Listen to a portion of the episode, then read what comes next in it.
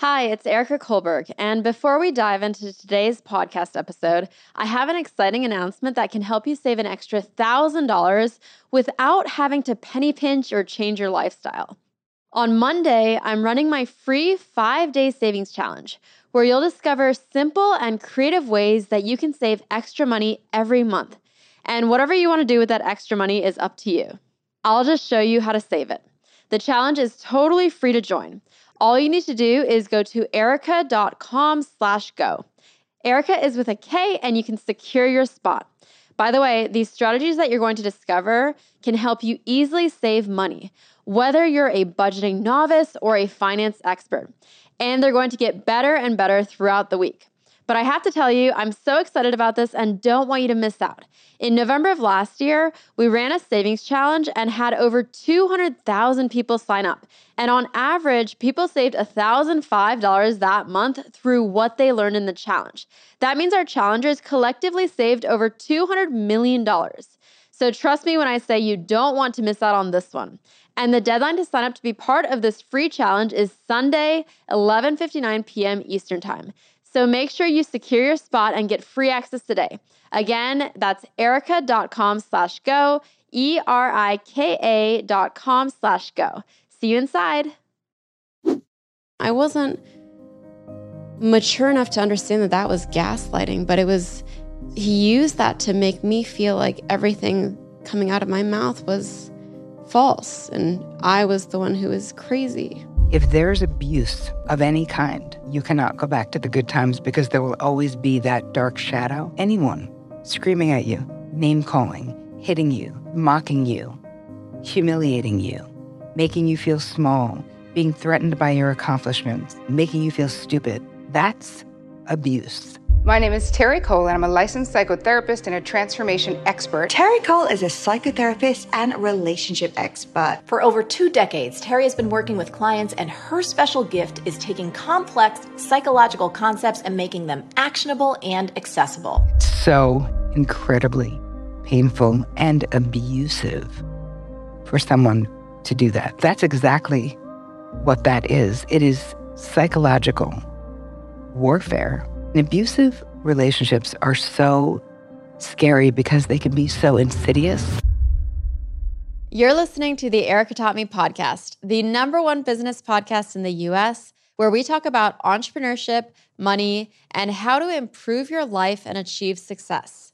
I'm your host, Erika Kullberg. I'm a lawyer and personal finance expert with over 20 million followers on social media. Today, I'm interviewing psychotherapist and relationship expert Terri Cole. In this episode, Terri discusses relationships, boundaries, and common manipulation tactics and how to pinpoint them. She also provides advice on how to ask for what we want in both our professional and personal lives. If you want to learn about things like how to set healthy boundaries, especially when it comes to the workplace, then this is the episode for you. Let's go ahead and jump in. I'm Erika Kullberg. This is Erika Taught Me. And today we're here with Terri Cole.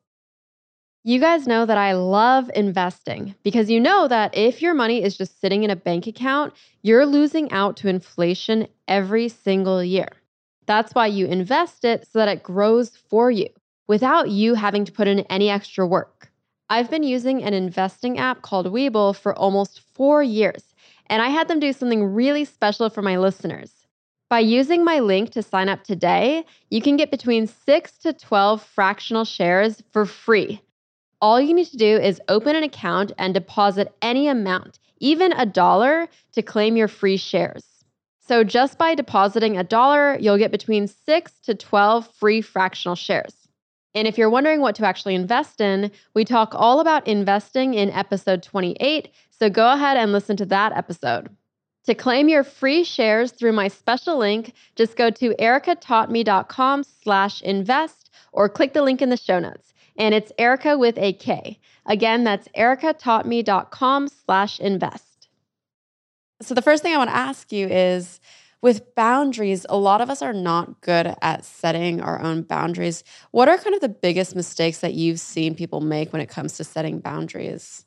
Well, part of it is we have to look at how do we interact in our relationships. And one of the biggest pain points that people come to me for is kind of saying yes when they want to say no, sort of giving an insta yes to things, not giving themselves permission to pause and think, I really want to do this? Because if we look at the ripple effect of what that does, is now you agree to a bunch of crap you don't want to do. Now you feel either resentful of the other person. Somehow we blame them. We're like, Betty has some nerve asking me to do all of this, as opposed to, why don't I just bring and say no? You know what I mean? So either we do crap we don't want to do, we're resentful, or we like kind of bail at the last minute. We'll suddenly be like, oh, I think I have a migraine, or I'm just too tired, or I don't feel good. And that doesn't feel good either, right? Because neither one of those experiences is authentic. Do you think people say yes to things that they don't necessarily want to because they are scared to upset the other person or because they're scared of FOMO, like they're scared of potentially missing out on an opportunity? I would say I think it's both. It's either or, right? It can be FOMO because I feel like all of us have fallen into being like, oh my God, a party that starts at 11 p.m., three hours away from my house with all these cool people sounds amazing. And you know on the day you're going to be like, why did I say yes to this? I do not want to do it. But I feel like if you do that enough, you learn to give yourself grace with the not wanting to upset the other person. That's probably more the thing. If you're a people pleaser, if you're fear rejection, if you don't like confrontation, if you are someone who's constantly trying to make sure everyone else is okay, it can be really hard to disappoint other people. And this is the whole thing with boundaries. It's it's not just learning to say no to people when you want to say no. It's so much more than that because it's learning to, as I would call it, talk true, to be authentic in your relationships. Because if we take it further down the road and go, what happens if we're doing a bunch of crap we don't want to do, or if we're saying we like something that we don't because we don't want to hurt someone's feelings, is that saying yes when you want to say no under the guise of being nice isn't nice. It's dishonest. And what ends up happening is that we're in relationships with people who don't know us.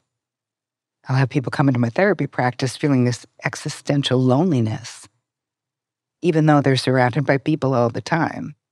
And I'm like, yeah, but do those people know you? Or are you kind of just people pleasing your way through those relationships? But what you were saying earlier, like it's for me, it's always I when I commit to things, it is a yes when I'm committing. It's just like an hour before when I'm at home and warm and relaxed. That's when I'm like, oh, I wish I would have said no. Because I am such a homebody by nature that forcing myself to go out is always tough. So what do I do in those cases where it was a yes at one point and then closer to the event it becomes a no? I think closer to the event though, it's not really a no. It's just resistance. It's resistance to become uncomfortable. It's resistance if you're more of a homebody to be vulnerable in the social space. It's resistance, emotional resistance. But what you really want to look at is when those events are done, are you glad you went or do you wish you hadn't? I noticed that about myself with these types of events. As I'm getting older, I'm more okay with at the event if I'm not having fun. I'm okay being the first to leave. It used to be I would always, out of respect for the host, I would always stay till the stay till the very end, and potentially because I didn't want to miss out too. But now I'm like, am I having fun or am I not? If I'm not, I'd rather be in bed watching Netflix. Seriously, I have to say, I give myself permission. I leave any place, anytime I always drive myself, no matter who I'm with.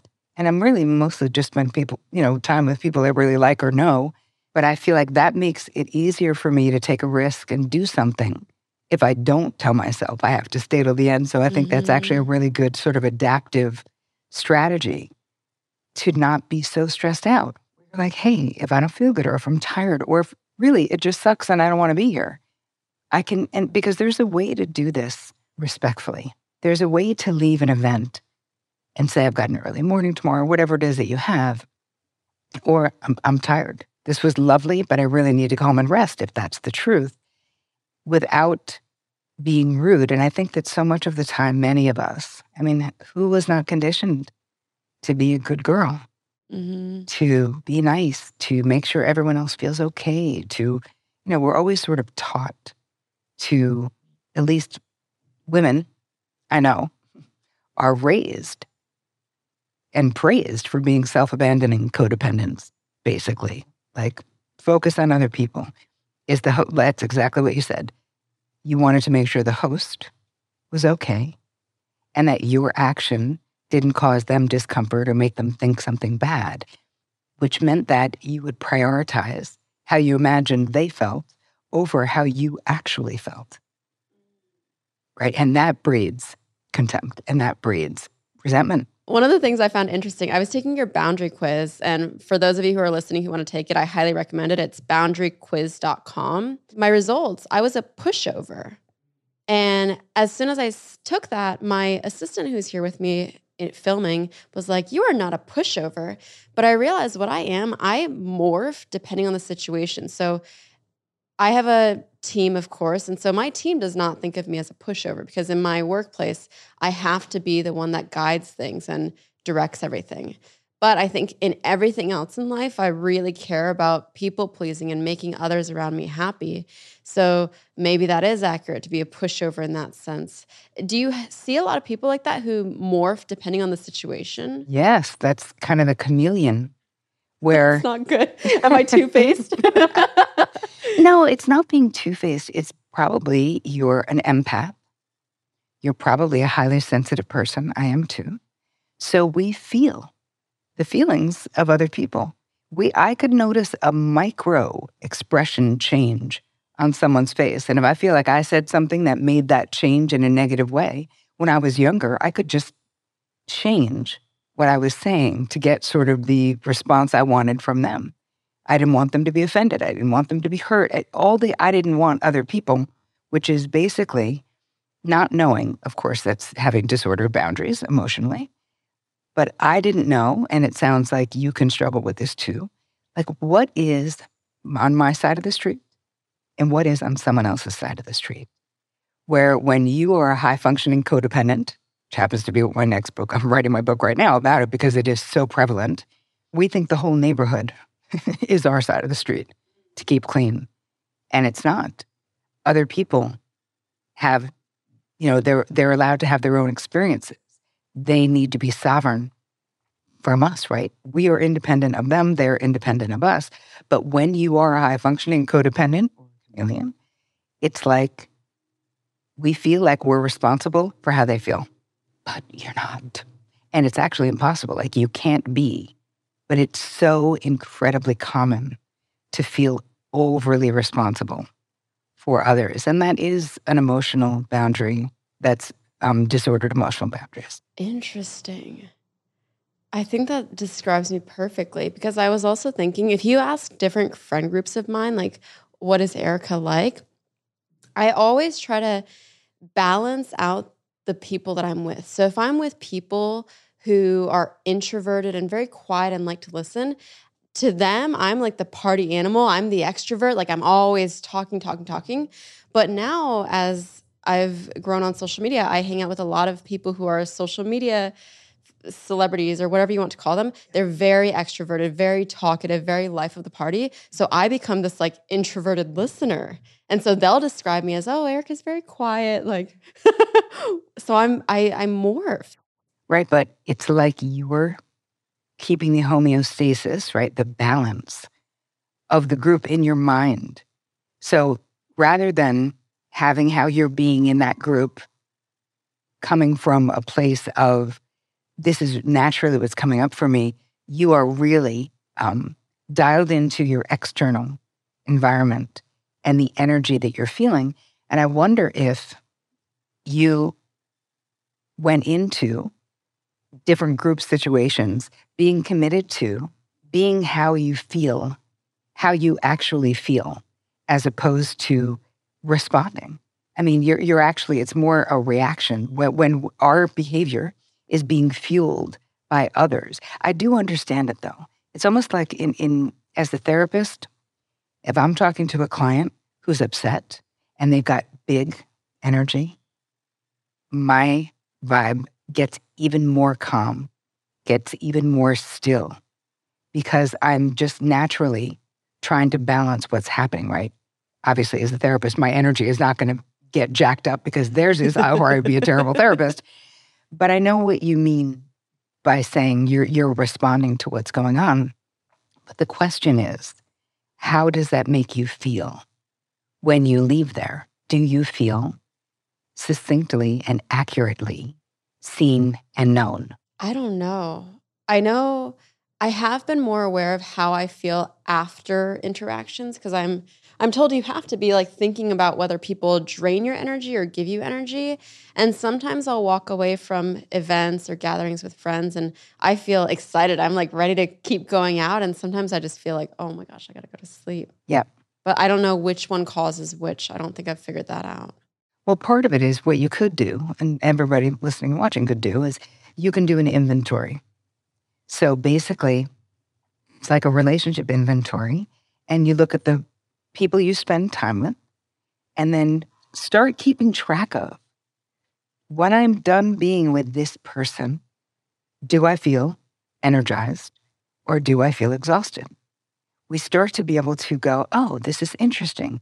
This is a pattern of how I feel. And that tells us, because listen, we all have friends who want to talk about the same thing. They're in a terrible relationship. They can't stop talking about the relationship. They're like, you're not going to believe what Bob did. And you're like, I believe what Bob did the first time he told me Bob was an idiot. Like, you're the only person who keeps being surprised by Bob's behavior. But that can be incredibly draining. That's someone who is more an energy vampire unconsciously. Mm-hmm. I'm not, there's not a blame thing, but there's a truth thing that we have to get for ourselves about who is filling up our bucket as we are filling up their bucket and what relationships really just pour from our bucket and we leave and we're like, uh, I need like a nap. If you're listening, let me guess. You have a passcode on your phone. And let me take another wild guess and say that you have a password on your computer. But why are so many of us okay just being completely unprotected online? We have no idea who has all our personal information online and whether it's the good guys or the bad guys who might be selling your information or worse. We're talking spammers, telemarketers, robocallers, people who want to know more about you and even where you live. My sister had her data leaked online, and because of that, her identity was stolen. And it was a nightmare to deal with. We had to lock down all her credit cards just for starters. That's why I'm excited to tell you about Aura, a sponsor of this episode. Aura can identify data brokers exposing your info and submit opt out requests on your behalf. When I discovered it, I knew I had to try it out just to see if my information had been leaked online, which they let me see instantly after I signed up. And get this for my audience, they're offering a free 14 day trial so you can see if your personal information has been leaked online. To find out now, go to erikataughtme.com slash aura to claim your free 14-day trial. Erika with a K and Aura is spelled A-U-R-A. Again, that's erikataughtme.com slash aura. And I'll also leave the link in the show notes. You know? Okay, so then on that, if you are doing this inventory and you start to realize this one Julie friend is constantly draining my energy. Mm-hmm. When do you decide whether you should move on from that friendship or relationship? Well, you learn to set boundaries with Julie because she might have great qualities, and perhaps you're just laying yourself bare. You, you've given Julie the impression that you're a never ending well of compassion and listening, right? So, a lot of times it's we don't need to jump from the inventory to what action should we take? Meaning, keep the friend or ditch the friend. The action that we're going to take is to set boundaries, is to, if you know that Julie wants to talk about the same thing and she calls you at night, even though you go to bed early, you are not going to pick up her call. You're going to let other people know. If you, like, we start setting boundaries for ourselves, protecting our energy, our bandwidth, our time, our money, all the things. And you might be so surprised at how people respond to asserting boundaries. I've had people be like, oh, that's amazing. So you turn your phone off at this time. So now I know that's not a good time to call. Or I simply say, I mean, I'm obviously I'm a boundary boss. I wrote a whole freaking book on it. So clearly my boundaries. I mean, you call my cell phone. It's like, hey, don't leave a message because I'm not going to listen to it. That's it. Just don't. My home phone says the same. This is for emergencies only. Don't, I haven't listened to a message on this phone in 21 years. I'm not starting now. like, I'll be funny about it, but I want to let people know because I'm managing expectations. When we clearly assert our boundaries, and let's quickly establish what they are. According to me, your boundaries are your preferences, your desires, your limits, and your deal breakers, like the non negotiable things in your life. And these things, it's not enough to just know what they are, which most people don't even know what their preferences, desires, limits, or deal breakers are, honestly. But you can't just know them. You have to know them and then have the ability to transparently communicate them. Mm. And if you know them and you don't communicate them, you're, you're unlikely to get your needs met. Right? Just thinking about our preferences doesn't help the other person know what they are. We need to be able to talk about them. So I think that's the beginning place. The reason why it matters is that your your um, preference limits and deal breakers, they're not just your boundaries. They're also the things that make you uniquely Erika and make me uniquely Terri. So they're important. And I feel like many of us have been trained having a preference makes us extra. We're like too much, Mhm. right? And it's not true. Learning to negotiate, learning to share. This is my preference. This is how we teach people to interact with us. This is how people learn how to love us is when we tell them what we like and what we don't like. So an easy way of thinking of your boundaries is think about them as your own personal rules of engagement. They let other people know what's okay with you and what's not okay with you. And hopefully they do the same for you. This is how we learn to treat people in a way that makes them feel loved. This is how people learn to treat us in a way that makes us feel loved. So breaking that to the from the very fundamental stage, I think that you strike me as someone who you probably know all your boundaries, whether there's 10 or 20, you know them. I don't think I know what my boundaries are. So, how would I begin to list my boundaries to know what they are? Well, we're going to start with doing a resentment inventory Okay. because usually, if we can start to identify where we're holding resentment in life, whether it's for a job, whether it's for a person, this tells us either a need is going unmet in some way. So that could mean a boundary is being crossed or that a boundary needs to be established. And this is the beginning. So if you think about it right now, you don't have to tell me, but you know where you feel upset, irritated, annoyed. What relationships are they in? A lot of times it's with family of origin, right? Because we're raised a particular way, we grow in life, and then, you know, a lot of times the family system doesn't grow and they want us to stay the same, you know? And that's not everybody, but I'm just saying, like, with my therapy clients, I see a lot with people having boundary issues with family of origin. So once you know what your resentments are, then you can go, okay, I feel resentment towards Bob. Why? Because Bob asks me to do X, Y, and Z, or because Bob is a slacker on my team and I pick up the slack for Bob.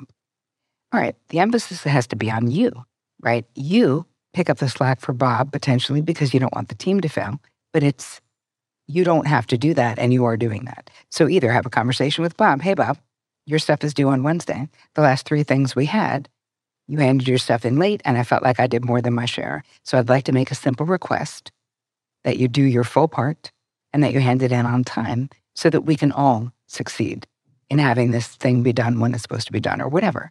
So you can learn the language of boundaries. I'd like to make a simple request is a really easy lead in to anything that you're asking for. Because truthfully, any request is simple. Doesn't mean the person's going to do it, but it's a non threatening way. And when we need to make a boundary with people that we really love, we can always start with sweetness. Mm. We can always start with, I love that you want to spend time with me. And I'd appreciate it if you checked in with me before you bought tickets to something because my calendar is busy and I hate to say no and I hate to disappoint you. Right? That's a loving way to say, hello, check in with me first before you buy tickets because I may not be able to make it. But it's acknowledging their effort and that their heart was in the right place. But you're also managing expectations because you're not going to change your calendar to make yourself available to an event that you didn't agree to, right? What about a simple one? One of my pet peeves I realized is when people send voice memos that are three plus minutes long and it could have been summarized in a written text that's, you know, a paragraph. How do I tell people to stop doing that? Literally, you just say it. you you, you can say it funny, right? We can be funny and say, hey, I've got a I've got an attention deficit limit. Please, no voice notes over 90 seconds is the max voice note I can tolerate. Please. We can be funny. You can say, it, it's me. It's me.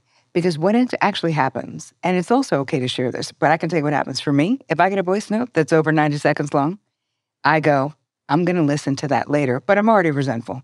I'm already yeah. like, why are you dominating five minutes of my life? Just put it in a freaking text so I can read it and not have to sit here. I can't hear. I'm in New York. like, there's a million reasons why a five minute voice note is annoying. So I'm with you, Erika, on that. but I feel like we can do it with humor, right? You can just say, hey, I've got a rule about voice notes, please. Make it funny, make it light, have the laughing emoji, but tell the truth. And you, or you can just say, I find that if it's over a certain thing, I'll say I'm going to listen to it later. And a lot of times I forget and I don't want to miss what you're sending me. That makes sense. And I can see how these boundaries, once we build up from figuring out what you resent, then you kind of understand what your boundaries are and then you set them, whether you use them with humor or not. I can see how this works very well on equal playing fields. But I guess my next question is then what about where there is a power dynamic involved? And the most common one that I think a lot of my audience can relate to is trying to set boundaries with your boss. How do you do that? Because it's not like I can go tell my boss, hey, don't send me emails after 4:30 p.m. Right. Well, here's the thing. This is where and I do a whole thing on boundaries and business because it's such a common problem. So you have to be proactive when it comes to before you get into a situation, whether it's before you take a job, whether it's before you take on a new client, you have to be so clear. So if we're talking about entrepreneurs, you need so much clarity what is what is the way you like to work? If everyone um, on my team, I have people from all over the world to work for me. we all work on New York time.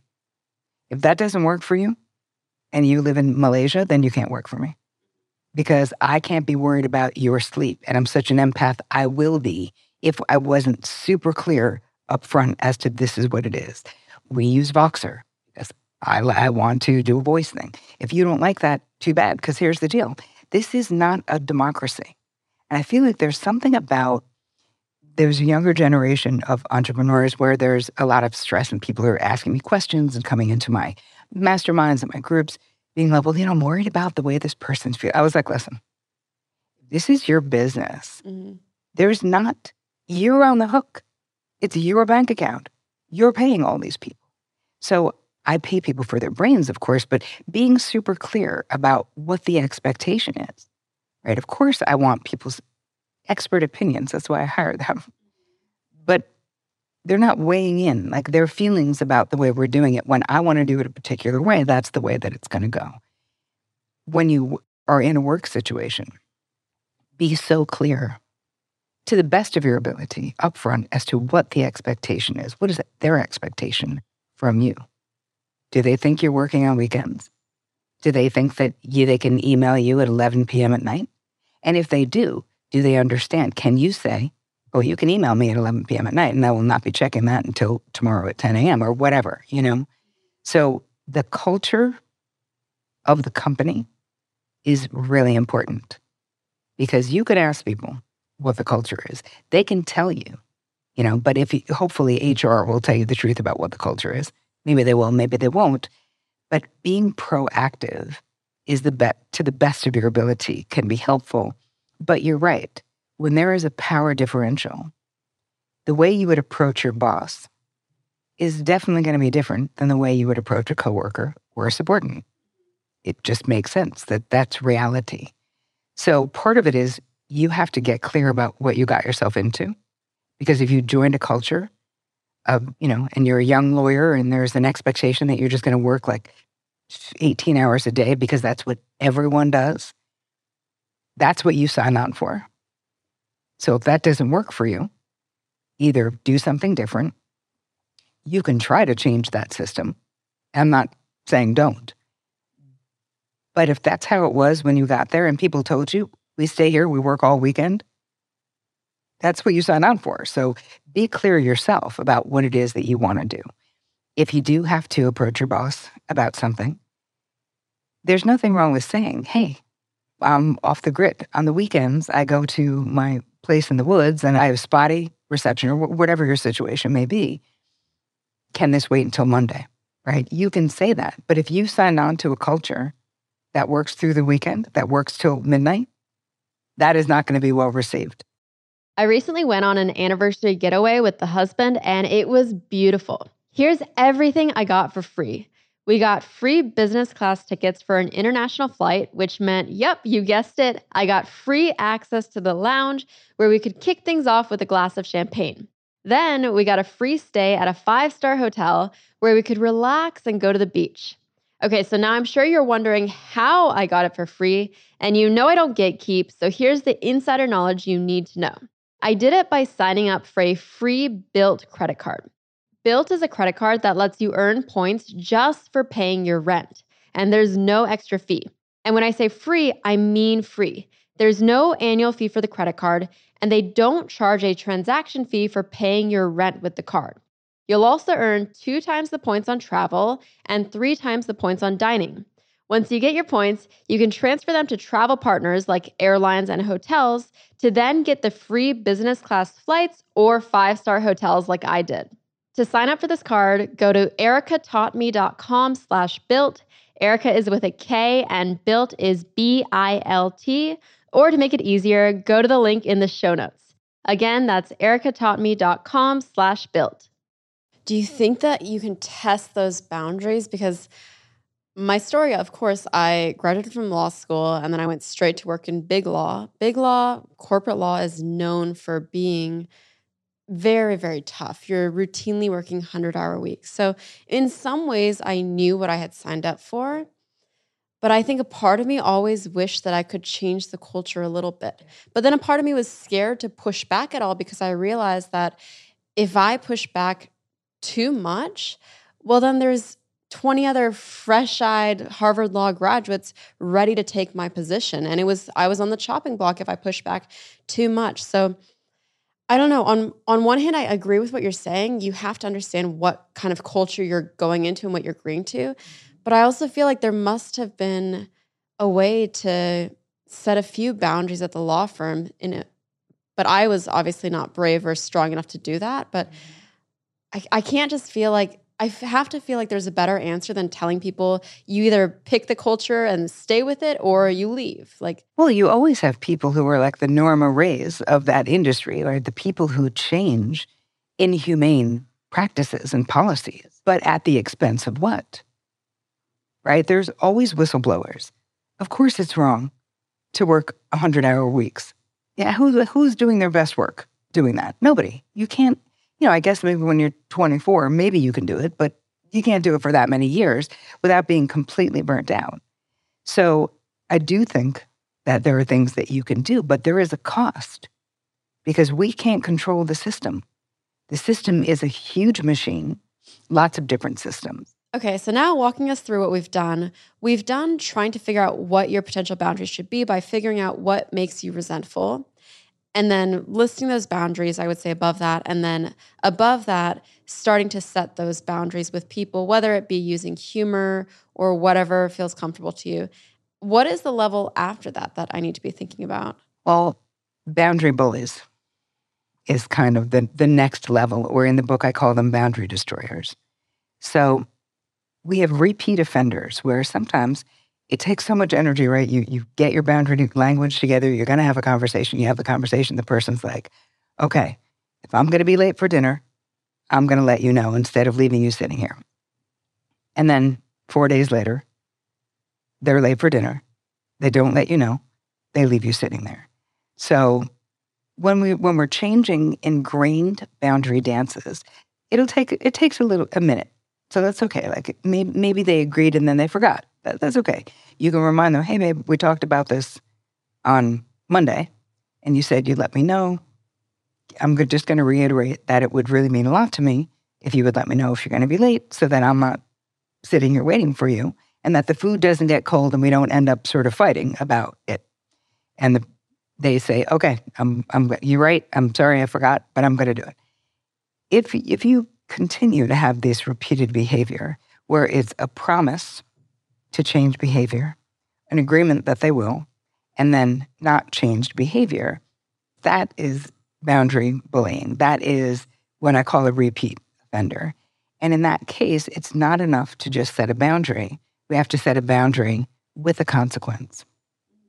Because, like, what inspires us to change our behavior as human beings? I hate to say it, but a little bit of pain is probably the most um, motivating thing because if nothing changes besides you being pissed, besides you being annoyed, if that's the only thing, it may not be enough. So, and again, I'm not even saying that the other person is like a terrible human being because of this.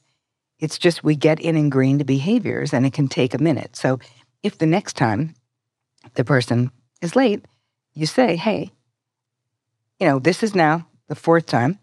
And I have to say, like, I'm over it. So if you do it again, I'm actually going to just eat without you, put the, your food back in the fridge. And I'm going to be, I'm really mad that you're not keeping your word, or I'm really upset, or it really bums me out because I love our time eating together. And now you breaking this boundary is getting in the way of that. I'm really, I'm upset. So this now we add a consequence, and we only add a consequence that we're a willing to do. So we're not, you know, it's not like an a fake ultimatum where we're like, I'm going to do this. If you don't do the thing you say, that's of course not effective. And you, we want it to be commensurate to sort of the crime, so to speak, right? So it's not going to be like a ridiculous consequence for something small. So I feel like this is a good example of someone being late not letting you know. And you would be shocked, at, especially if it's kind of ritualistic that you eat together, how much it could impact them that you put the food away, you eat without them. And that may be enough for them to go, I'm going to remember because that didn't feel good. And it made the whole evening kind of like uncomfortable because of it. So I feel like one of the things that's really difficult for people is they take it pers- so personally. It, it hurts your feelings when someone doesn't remember or when someone says they're going to do something and they don't. And we have to make a distinction between ingrained behavior, which is repeat offenders sometimes. These are in long term relationships where we've sort of been doing the same boundary dances forever. That's going to take a minute. And it's really good to expect there's going to be some pushback when we start putting boundaries in place because people feel threatened. They love us. They don't want us to change so much that we no longer love them, right? This is sort of the, the fear in the mind. So that's one example, but boundary destroyers is a really different, that's a different ball of wax because those are people who have no desire or even ability to respect your boundaries. And a lot of times this may be someone with a mental health diagnosis. It could be narcissistic personality disorder or histrionic disorder. There's a bunch of different things even bipolar, untreated, could create this super manipulative behavior. Can you give me one or two examples about these manipulation tactics? Sure. Um, well, one that's popular on the interweb now, people are talking about two that are popular. One is love bombing. I don't know what that is. Oh, excellent. so, love bombing is when you get into a relationship with someone and they just shower you with gifts and you're amazing and sex is awesome. And they're like, I'm whisking you away to Paris for the weekend. Like it's it's all ah, so heady and so amazing. And they're saying how special you are because you're with them, of course. And they it's basically shock and awe to get you to your knees of like, oh my God, this is my person. I'm madly in love. And then there's the flip is going to be switched. and they're going to start devaluing you. This is the cycle of abuse in narcissistic relationships. But I always say to my therapy clients be mindful. If something seems too good to be true, it probably is. If it's too much too soon, right? If it's if you're like, could anyone be this amazing? Could anyone be this perfect? No. And if they're rushing you, if they're like, oh, my lease is up and this is perfect and we love each other and we know we want to get married, let's move in together. And you've been together three weeks. As soon as my client is, starts talking that way, I'm like, uh, put on the brakes. That's a little soon. And if it's good, it'll be good in three months or three years. But if that person is rushing you, but do you see how it's a manipulation tactic? Because it's getting you under their spell to then start to devalue. And a lot of times, the last phase of this cycle of abuse is discard, where they break up with you, they it's super painful. It's mm. a terrible mm. cycle. So that's one manipulation tactic, love bombing. And the other is gaslighting, where they're just, they want control of you. And so they are really messing with your ability to trust your own reality. They, you know, if you're upset about something, they're like, you know, I'm, I'm really worried about you. You know, I don't want to say anything, but your sister's worried too, she told me. Other people are talking about you you've kind of been off the rails. I'm concerned. Use concern, but really what they're trying to do is make you not trust yourself and what's going on. They're letting you know other people are talking about you. Um, so faux concern is one of the things with gaslighting. Mm. Straight up lying. You'll be like, okay, so we agreed that we would talk before we agreed to go away with your family. And they're like, no, I never said that. I don't know. Your memory, something's up with your memory. Like I'm, I'm, I'm a little concerned because we we did not say that. You just said that. That never happened. Literally, that never happened. They're lying to your face. But if you're a decent person and you're not manipulative like that, you're sort of like, maybe it is me. Like maybe I am losing it. And all of those things are psychological, emotional, mental boundary violations. I can totally relate. In law school, I was in a bad relationship where for the first time I started experiencing panic attacks and I had never experienced them so I was very scared about what was going on. So I was I would be like on the floor hyperventilating and crying. And my boyfriend at the time he recorded me and he was like I'm going to just show you how ridiculously you look after the fact. That's why I have to record you. And he would call me crazy to the point where like I started believing it. And at the time I wasn't mature enough to understand that that was gaslighting, but it was, he used that to make me feel like everything coming out of my mouth was false and I was the one who was crazy. It's so incredibly painful and abusive for someone to do that. Like, I'm so sorry you had that experience because it's brutal. I haven't thought of that in years. Right. But that charge that you feel, that's like how there's something still active in there for you talking about it is so good. So talking about it is the way to go. Yeah. But that's exactly what that is. It is psychological warfare. And another thing that happens is reactive anger or reactive abuse, where someone will just goad you and goad you and criticize and do all until you explode. And then they're like, You're the one. Look at what you did, literally absolving themselves of everything they did to get you to that breaking point. I mean, abusive relationships are so scary because they can be so insidious and where no one knows what's going on. And from the outside, people are like, such a great guy. Amazing. He loves you so much. You're like, uh, doesn't feel that way, but you don't know who to talk to about it. It's so scary. It's shameful. We feel like, how did I find myself here? Or maybe I'm perceiving this wrong. Maybe it is me. And that is when the gaslighting is working because we, exactly what you shared, we are doubting ourselves, who we are. And so being aware of these tactics and what if someone ever pulls out a phone to film you while you were upset or while you were arguing or whatever and to use it later. Like that literally as a red flag where you should be packing your bringing bags and getting the hell out of there because it's such a humiliating thing to do to someone. And these are, again, all boundary issues that can be so complicated to identify and to go, okay, if I do identify it, now what do I do? One thing I was thinking about as you were teaching me about the love bombing and then also the gaslighting is how kind of I can see them intertwined. I think I can only speak for myself, obviously, but there have been times where I've been in relationships that I knew were going bad, but all I could remember was the times that were really good. And I had this hope held out for maybe we can go back to the good times. Do you think that's realistic? Like, if a relationship goes sour, should you trust your gut to get out, or can sometimes things be repaired and you can go back to the good times? It depends on how egregious it went bad. It depends. If there's abuse of any kind, my feeling is you cannot go back to the good times because there will always be that dark shadow unless the other person is like, I'm totally willing to get into therapy with you three times a week. We're going to figure this out.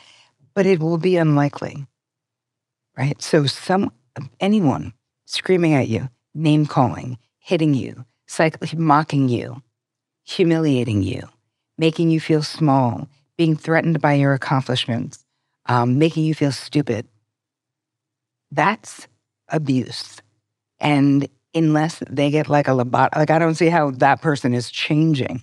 If you are capable of that, unless you really, really want to change, even if you feel terrible, that's why it's a cycle of abuse so much of the time. The person does feel terrible. They don't have control of themselves, right? They do not have emotional self control. Then, then there's the I'm sorry, I'll never do it again. Then there's the thing that triggers it that you don't even know what is going to be the thing that triggers it. And then it's the same thing over. Sometimes it's with buying gifts to make up. Sometimes it's with giving, you know, maybe we'll go away together or just being sorry or, or beating up on themselves. They'll be like, I'm a terrible person. What is wrong with me? I don't know why you stay with me. All of it is manipulation, though. And so my feeling is if a relationship grows apart, is it possible to go back to the good times? Sure, if both people want to work on it and can understand why we grew apart.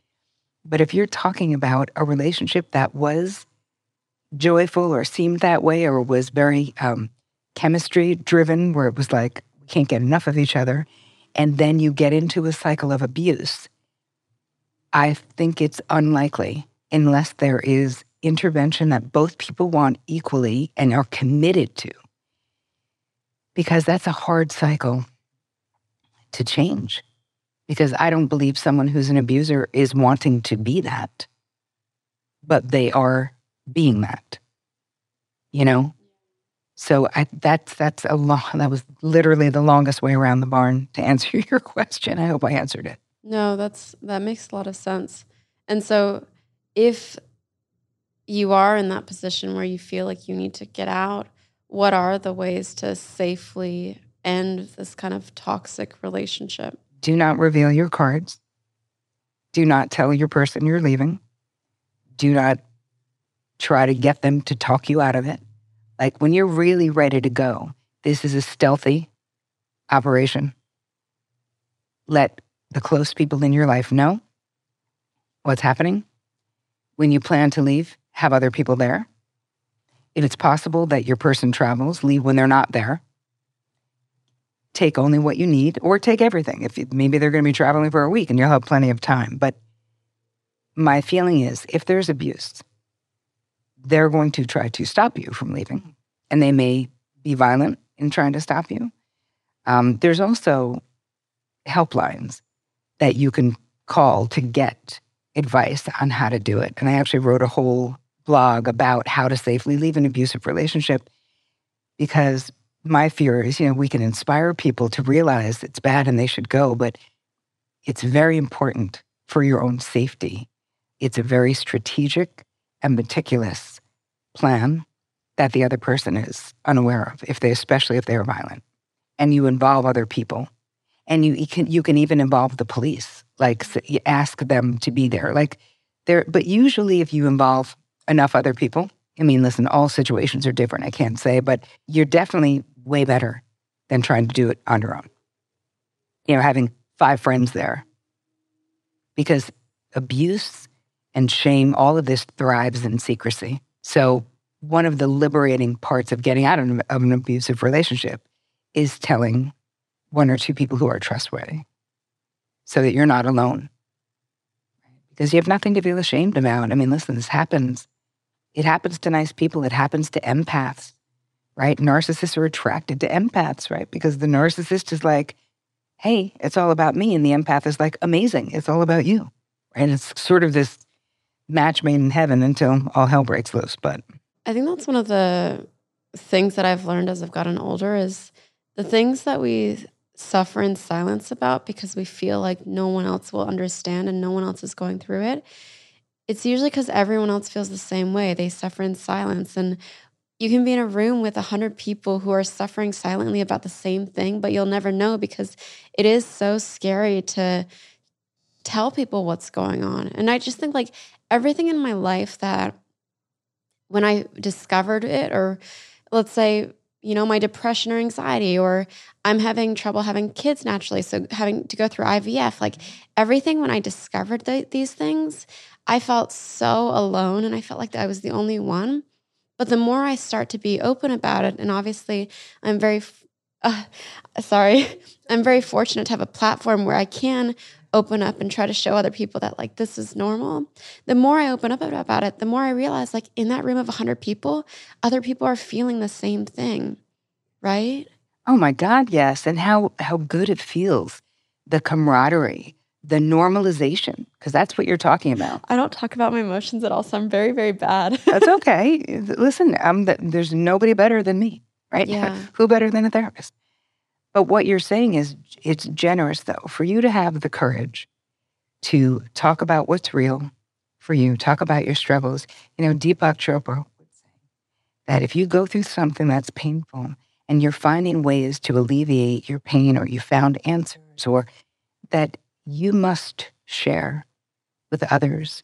If you discover something that could lessen the suffering of others, that sharing it, you know, he, he said to be funny was like putting a you know, brick in your karma bank, you know? But I think that what you're saying and how good it feels to know that you're not alone, right? And how good it feels for them to know that they're not alone.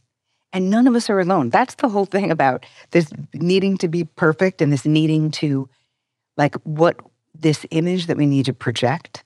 It's like there's something so incredibly powerful about having no shame about just deciding that you're not going to be ashamed. I am not ashamed of my life. I also went through IVF.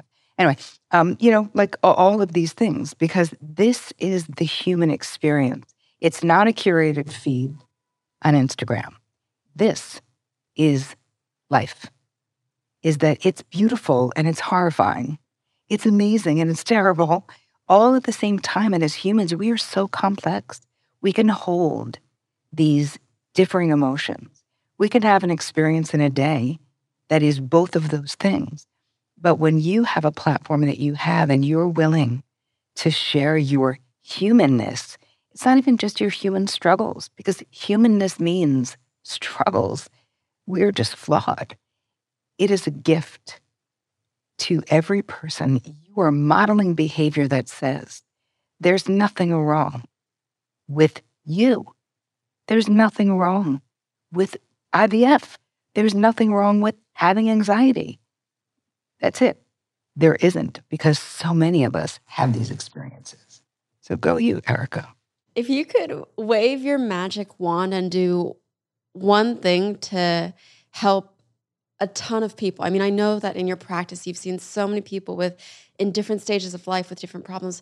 What's like the one thing you would magic wand tap them with to to help them? I would want them to realize that what they think, how they feel, what they want needs to matter to them more than what anyone else thinks, wants, feels. That's what I would want. I would want them to understand the power in prioritizing their own thoughts, feelings, and desires.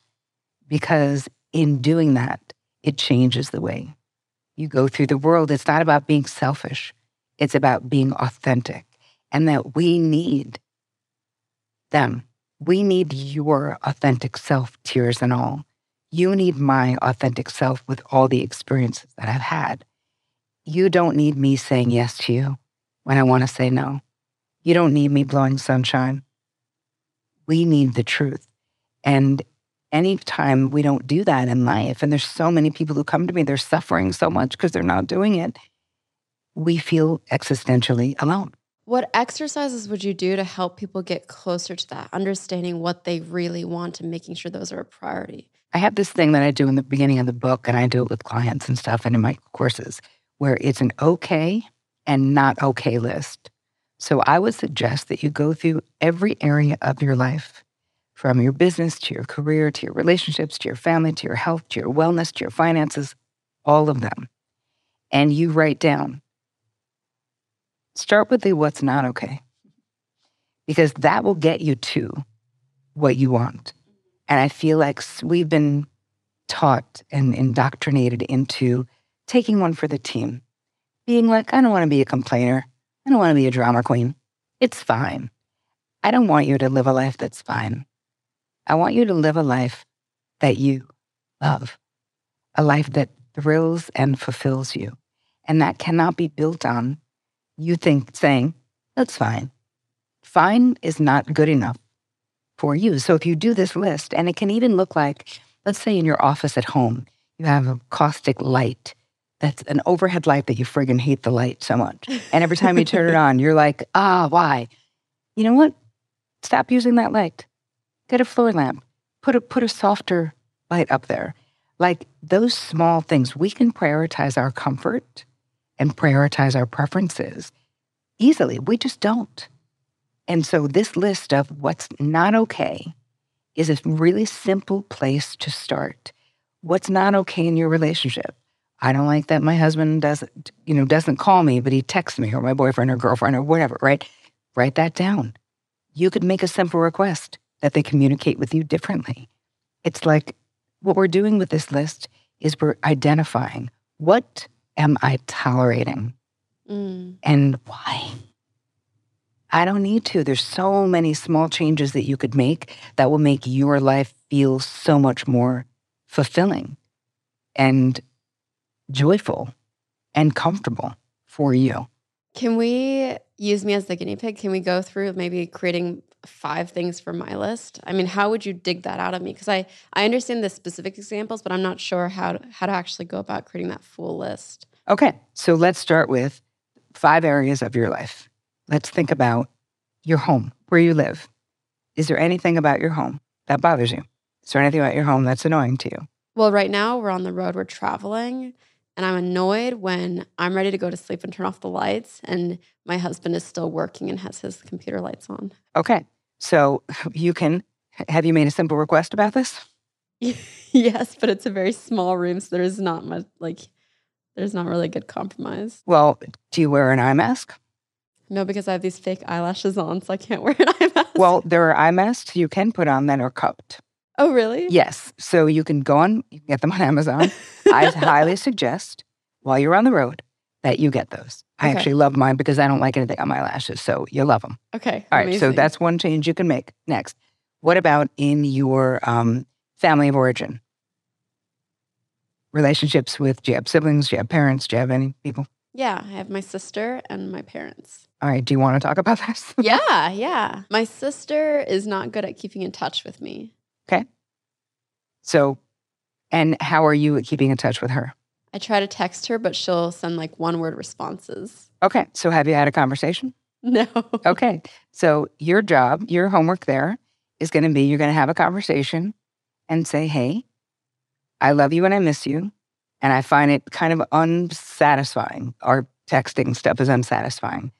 What would your preference be? Would you be willing to set a time on Sundays for us to talk for 20 minutes? Would you be willing to, I mean, to FaceTime? I'd love to see you. I miss you. I love you. Okay. Okay. Love it. Okay. Moving on. What about with your um, business? The biggest thing is I feel like people on my team sometimes don't take full accountability and then everything falls on me. And the whole point of me hiring a large team is that I don't have to deal with everything. Okay. So that's on you because you're the boss. So you're taking it on. Here's the thing with highly capable women you are high functioning codependent, which is exactly what I'm writing about right because we can do the thing, we do the thing. So there has to be some kind of a consequence in place or some kind of a real conversation, not just being annoyed for a minute, not just a terse interaction, because it can be like that too, where you're like, fine, great. And then then you just do the thing.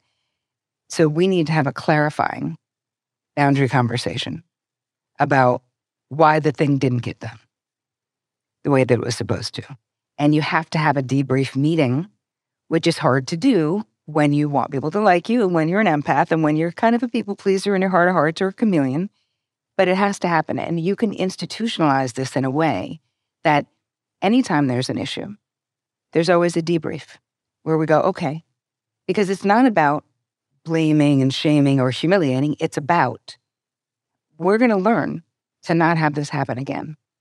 And it is about saying, hey, Bob, that this actually is on you because it's your responsibility.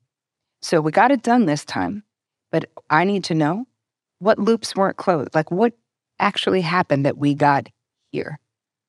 So I always, whenever there's a, a misstep in my team, we have a debrief and everyone knows we're going to do it. So it isn't like, Bob, I'm calling you out on the carpet, you're in trouble. It's what is optimal for the business. And this is a mindset for your business that I have for mine. None of this is personal. I don't need any more friends. I love the people who work for me, but I got plenty of friends. Our only mission is to run my business optimally. That's it. So if something happens that is not optimal, I go, okay, this was our goal. This wasn't optimal. What led up to it so we can change our best practices? Mm, That's what I would say there. brilliant. How about um, health and wellness? I health, I don't really treat my body well just because I work really hard and it's easy for me to say I don't have time to work out. I'm sure I have time, but I don't prioritize it. So I have a lot of health issues right now. Yes. And you're going to continue to have a lot of health issues until you decide that you are worthy and really understand that there is no business without you. And when you are fried, that the work is compromised.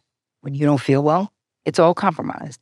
You are the source. You have to be in excellent health. Whatever you need to do, whatever you need to change, because that whole workaholic part of you, because you're still young, Erika, right? That, like, I mean, compared to me. So there, there is a part of you that unconsciously thinks, you're just like the Energizer Bunny. It's fine. I'm always fine. I'm always fine. No. Autoimmune disorders. There's all these things that start happening to women in my therapy practice because they work so much because you're so highly capable.